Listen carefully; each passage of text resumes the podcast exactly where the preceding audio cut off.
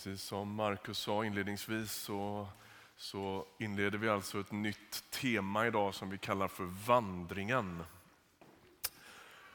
Vad är det som händer i, eh, på den här vägen som eh, Bibeln målar upp att vi går på? Det ska vi fundera över de här veckorna. Det talas gång på gång i Bibeln om vägar.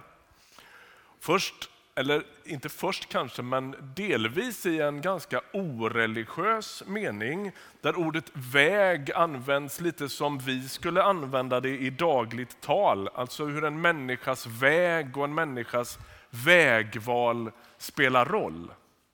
Låt oss läsa, om du har en bibel med dig får du gärna hänga med nu, för vi ska läsa ganska mycket bibel en stund framöver. I saltaren, hela saltaren börjar så här i psalm 1. Lycklig den man som inte följer de gudlösa, inte går syndares väg eller sitter bland hädare, utan har sin lust i Herrens lag och läser den dag och natt. Eller i Jesaja 53, ni vet det här berömda profetiska avsnittet som ju kyrkan i alla tider har tolkat som en, en framtidsvision av Jesus. Där Jesaja säger så här, vi gick alla vilse som får, var och en av oss ville vandra vår egen väg. Också Jesus använder det där med vägen och vandringen som en bild för hur våra liv utvecklas. Vi läser från Matteus 7, där står det så här, välkända ord för många. Gå in genom den trånga porten, ty den port är vid och den väg är bred som leder till fördärvet. Och det är många som går in genom den. Men den port är trång och den väg är smal som leder till livet och det är få som finner den. Okej, okay, så det är välbekant liksom begreppsvärld för både gamla och nya testamentet att tala om livet som en väg. Och ni är ju med på den här bilden, den är ju ganska självklar och allmänt vedertagen så. Men det går liksom lite längre än så här i Nya Testamentet. Den allra tidigaste kyrkan, alltså de allra, allra första, jag vet knappt hur länge faktiskt, där kallade man inte sig själv för kyrkan, eller man kallade sig inte ens för kristna. Det kommer så småningom när, när den kristna kyrkan etableras i Antiochia. Då börjar man för första gången använda ordet kristen. Innan dess så används uttrycket vägen. Det är Lukas som skriver Apostlagärningarna och han skriver om Paulus som fortfarande vid det här läget kallas för Saul. Han byter namn så småningom. Och så står det så här i Apostlagärningarnas nionde kapitel. Saul, som ännu rasade av mordlust mot Herrens lärjungar, gick till översteprästen och bad att få med sig ett brev till synagogorna i Damaskus. Om han fann några som hörde till vägen, män eller kvinnor, skulle han få fängsla dem och föra dem till Jerusalem. Så inleds kapitel 9 i Apostlagärningarna och det är där vi för första gången hör berättelsen om, om Sauls omvändelse, där han blir en Paulus. Den här berättelsen är så viktig i Nya Testamentet så Apostlagärningarna berättar den tre gånger på olika sätt. Först berättas den här liksom rent kronologiskt när den sker och sen återberättar Paulus den här berättelsen två gånger när han står inför rätta på olika sätt.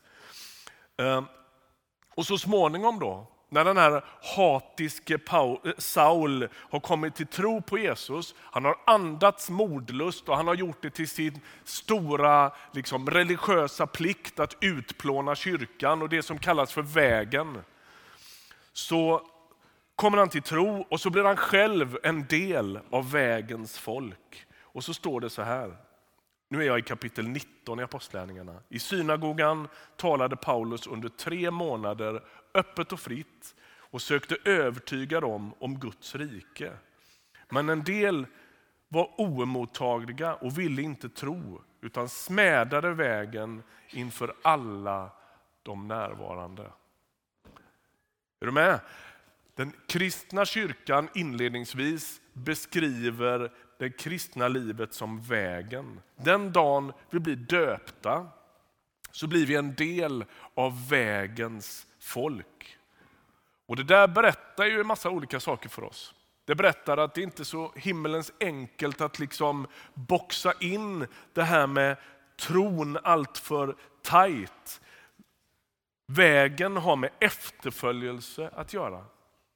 Vägen handlar om vart jag är på väg och vem jag håller på att bli. Mer än exakta liksom, positioneringar, precis vad jag tycker i varje fråga och var jag befinner mig just nu. Var är jag på väg? Hur ser min rörelse ut? I sina sämre stunder så har den kristna kyrkan beskrivit kristen tro mer som en plats än som en väg. Man har varit väldigt fixerad vid termer. Okej, okay, det blir otroligt viktigt nu att rita ut gränserna exakt för vem som är med och vem som inte är med. Och om någon liksom faller lite, lite utanför, då är det kört. Liksom. Och så har tron beskrivits i de här lite sämre stunderna i mycket mer stillastående termer än i rörelse. Det är ett problem, tänker jag. Det är som om man tänker sig att kristen tro påminner lite ni vet, om de här avtalen man scrollar igenom när man ska installera något nytt i datorn eller i telefonen. Hur många här har någonsin läst en sån text? Här har vi en. Starkt. Vi är imponerade.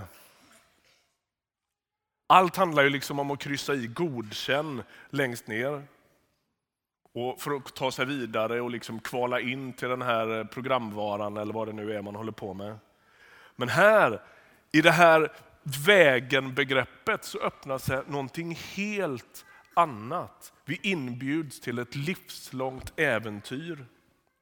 Vi inbjuds till en relation präglad av godhet, av skönhet, av fantastisk utsikt, av förundran, av dödsskugga ibland, kamp, uthållighetsprov, tröst, törst, skavsår, blåser på fötterna och ont i knäna. Det är som att vi dras in i ett äventyr som har med Jesus att göra, där han är både vägen och målet och um, naturen runt omkring och allt ihop, precis som vi sjöng här. Allt handlar djupast om honom.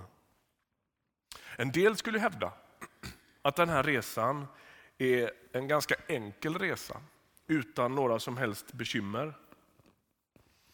Men har man vandrat på den här ett litet tag så vet man att det inte är självklart.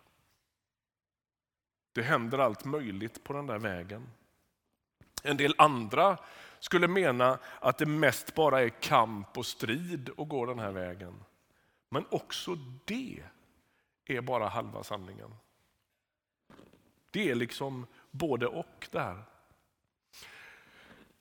Vi har rullat ut en asfaltsväg här framme som du kommer att se sen om du söker dig till våra böneplatser. Det här kommer att bli en böneplats om en stund. Och här framme så står mina vandringsskor och min vandringsryggsäck. Eh, jag har verkligen fått smak på det där med att vandra, tycker det är fantastiskt. Och i en, vid en tvådagarsvandring som jag gjorde i somras mellan Alvastra klosterruin och Vadstena via Omberg så är man med om lite allt möjligt. Det är vidunderlig utsikt på Omberg naturligtvis, god mat, Mackan som är lite trött hemma är plötsligt en gastronomisk upplevelse ute. Vid ett tillfälle så, jag försökte ta kort på det men ingen idé att lägga upp det här för jag får inte det där att funka. Jag har inte rätt grejer och inte rätt öga och inte talang och ingenting. Men på ett ställe så är hela stigen full av amiralfjärilar. Det bara svärmar på stigen. De sitter på mig och överallt. Helt enastående upplevelse som man bara måste ta in därför att kameran har inte en chans på det där. Säkert 50, 100 fjärilar som bara svärmar runt omkring mig. Jag tycker det finns något väldigt vilsamt i att vandra. Efter några timmar så blir det nästan meditativt. Det är ett steg i taget och det är som att både hjärnan och kroppen och själen får liksom hjälp med återhämtningen på något sätt. Det är tystnad. Visst, det är på ett sätt massor med ljud i naturen. Men det är inga elektroniska pip. Det är inga konstgjorda ljud. Och jag anar att det där mår vi ganska bra av. Oavsett om vandringen är två dagar lång eller om den är en månad lång så måste man planera somligt. Det gäller att få med sig rätt utrustning. Och jag tänkte jag skulle säga någonting om det nu. Under den här serien kommer vi att fundera över alla möjliga olika aspekter på vandringen. Så småningom kommer vi att fundera över vilken utrustning man ska vara noga med att inte ta med sig. Alla som har vandrat vet att risken är uppenbar att man packar med för mycket. Hur ser ett överlastat liv ut? Det kommer vi in på så småningom. Vi kommer att fundera över vad som händer i vägkorsningarna. Hur hör man rösten och vet vart man ska gå?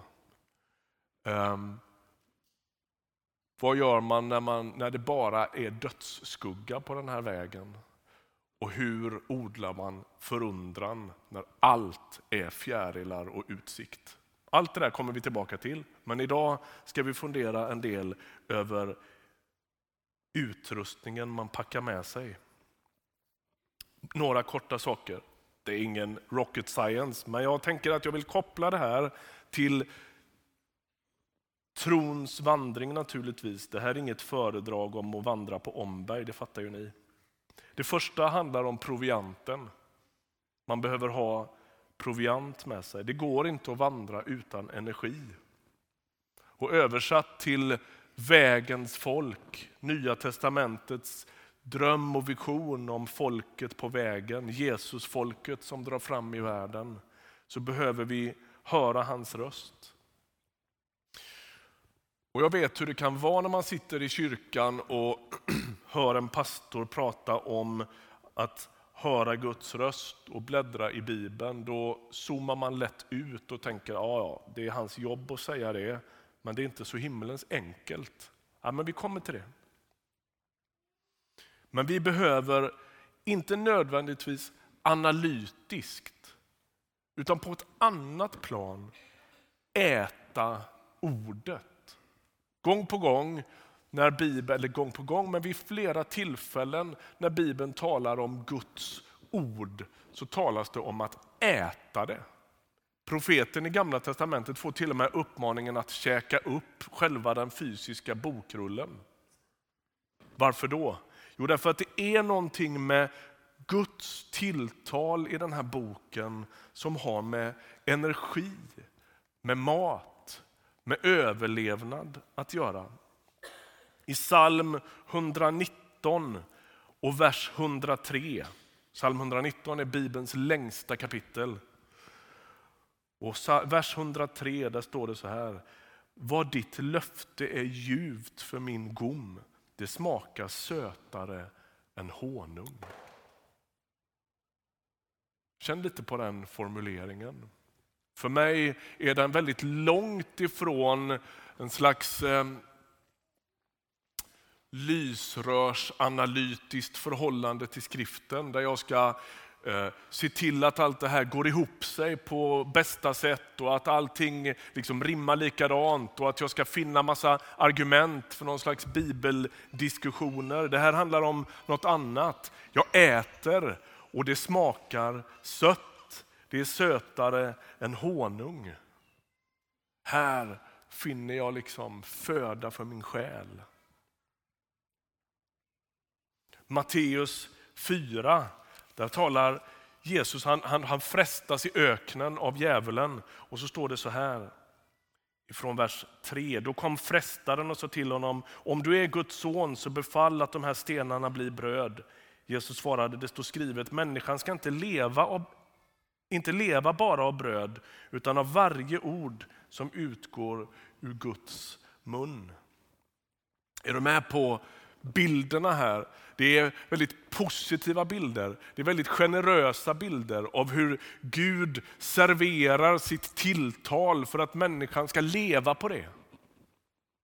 Inte nödvändigtvis skruva isär det och dissekera det, utan ta emot det.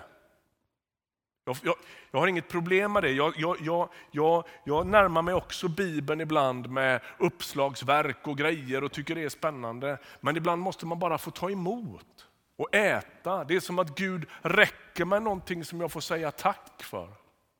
Ja men säger du, jag förstår ju inte allt. Vet du vad? Man behöver inte ha 100 universitetspoäng i näringslära för att käka en middag.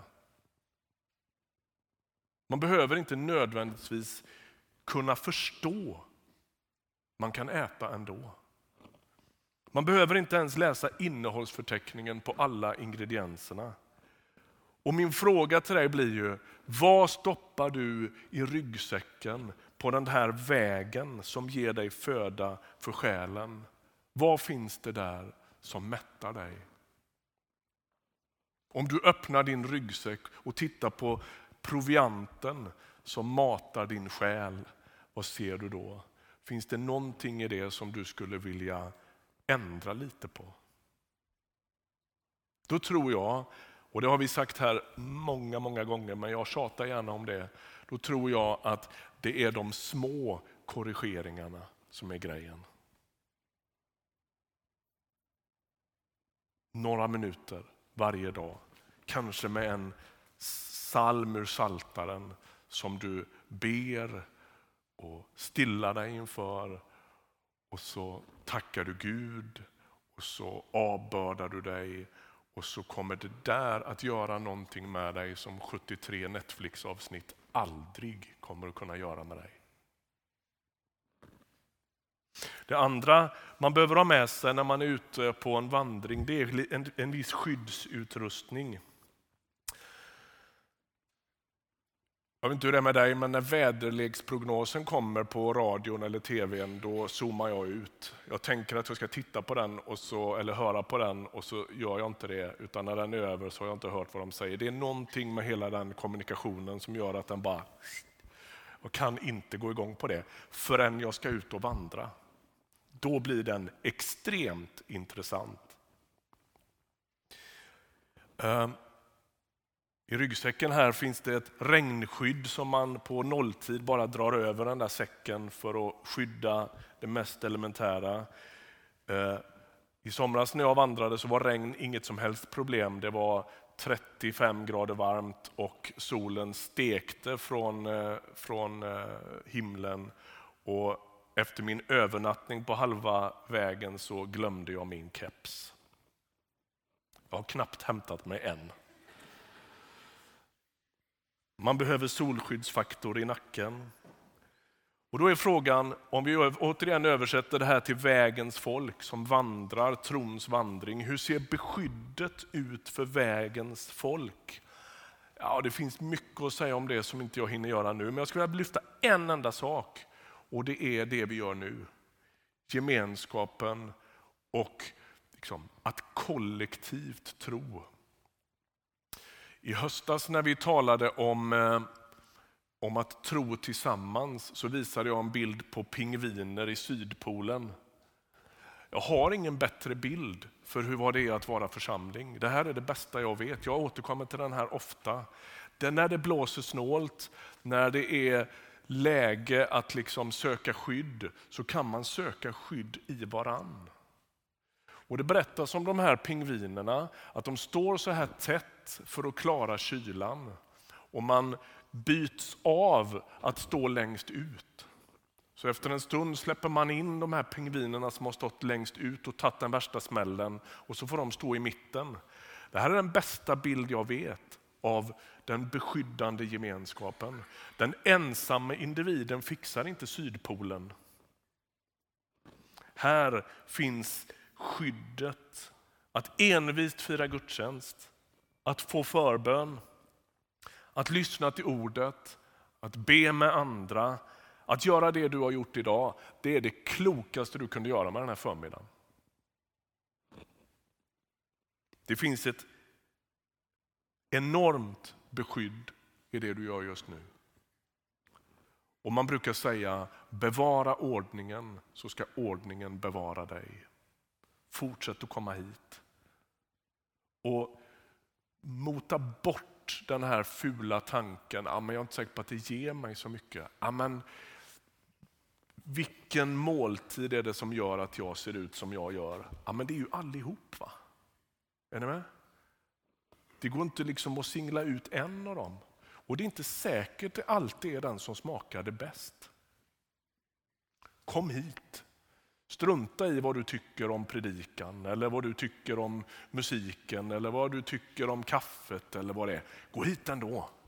Och fortsätt att odla den goda vanan därför att det är det, är det här.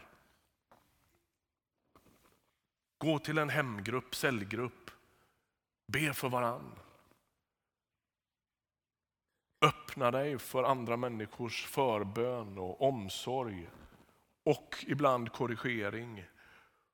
Där i finns beskyddet. Tredje och sista, vad behöver man när man ska ut och vandra? Ja, men man lyssnar gärna till goda råd från några som har gått före. En bra guidebok, det beror lite på vart man ska. Ska man gå längs med Stångån kanske man inte behöver någon guidebok precis, men det beror lite på. Sådär, va? Var kan man bo? Vilken vägkorsning bör jag ha extra koll på så jag inte går fel? Var finns det vatten? Var finns det toaletter? Och det är klart att ni fattar översättningen till det här. Jag går inte på den här vägen ensam och jag kan lyssna både till samtida som har gått före och till Bibelns berättelser och till kyrkans historia. Det finns andra som har gått den här vägen förut. När Hebreerbrevets författare har ägnat hela kapitel 11 åt att tala om trons hjältar de här människorna som höll ut i tro fast de inte fick vad de hade bett om eller såg det förverkligat som de hade hoppats på. De bara fortsatte att tro i alla fall. Så börjar kapitel 12. När vi nu är omgivna av en sådan sky av vittnen. Börjar kapitel 12. Det är som att alla de här människorna som, har, som utgör trons historia, de omger den kämpande, bedjande kristna gemenskapen. Vi omges av alla de här. Och vi kan liksom luta oss också mot dem som har gått före. Och då är vi tillbaka på det här med att luta sig mot det här. Att bläddra i Bibeln, är inte en fråga om att knäcka ekvationer och lösa problem i första hand. Nej, du slår följe med den här skyn av vittnen. De trons människor som har gått före.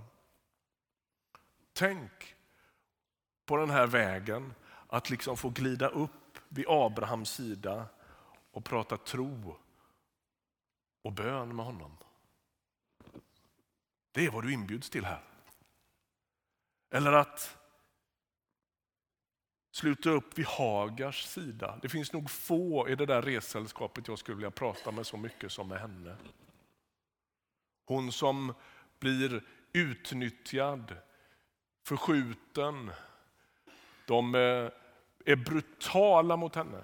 De använder henne, de, de liksom förbrukar henne, de förskjuter henne. Och det hon är med om mitt ute i öknen, Hagar, det är att hon gör en djup erfarenhet av att Gud är seendets Gud. Han ser henne. Tänk att få liksom, slå följe med henne. Det är en liten bläddring bort. Kan du göra det? Hur var det? Petrus erfarenhet av förlåtelse, Jeremias inre som brann som en eld, Davids sånger. För att inte tala om alla de som finns i det här rummet som har gått några steg längre än vad du har gjort. Slå följe med dem. Hur är det på den här vägen? Vad möter mig på den här vägen? Det är extremt oklokt att anträda en vandring utan att lyssna med någon som redan har varit där. Så de närmaste veckorna ska vi prata om utsikten. Vi ska prata om förundran, om skavsår på fötterna, om frestelsen att ge upp, om risken att packa för mycket i ryggsäcken, om vikten av att ha målet i sikte. Hoppas du vill slå följe med oss på den här upptäcktsfärden. För det är vi som utgör vägens folk. Ska vi be tillsammans?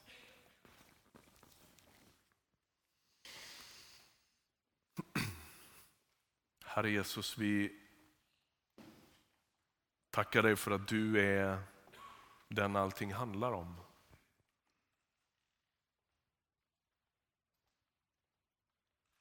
Tack för att du inte inbjuder oss till statiska, stillastående positioneringar utan till en vandring i din efterföljd. En smal väg. En bitvis ganska svår väg. Tack för alla mina vänner som sitter i det här rummet nu. Vi ber Herre, hjälp oss att gå den tillsammans.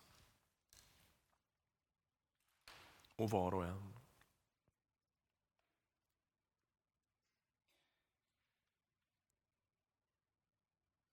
Hjälp oss med vår packning, vår utrustning.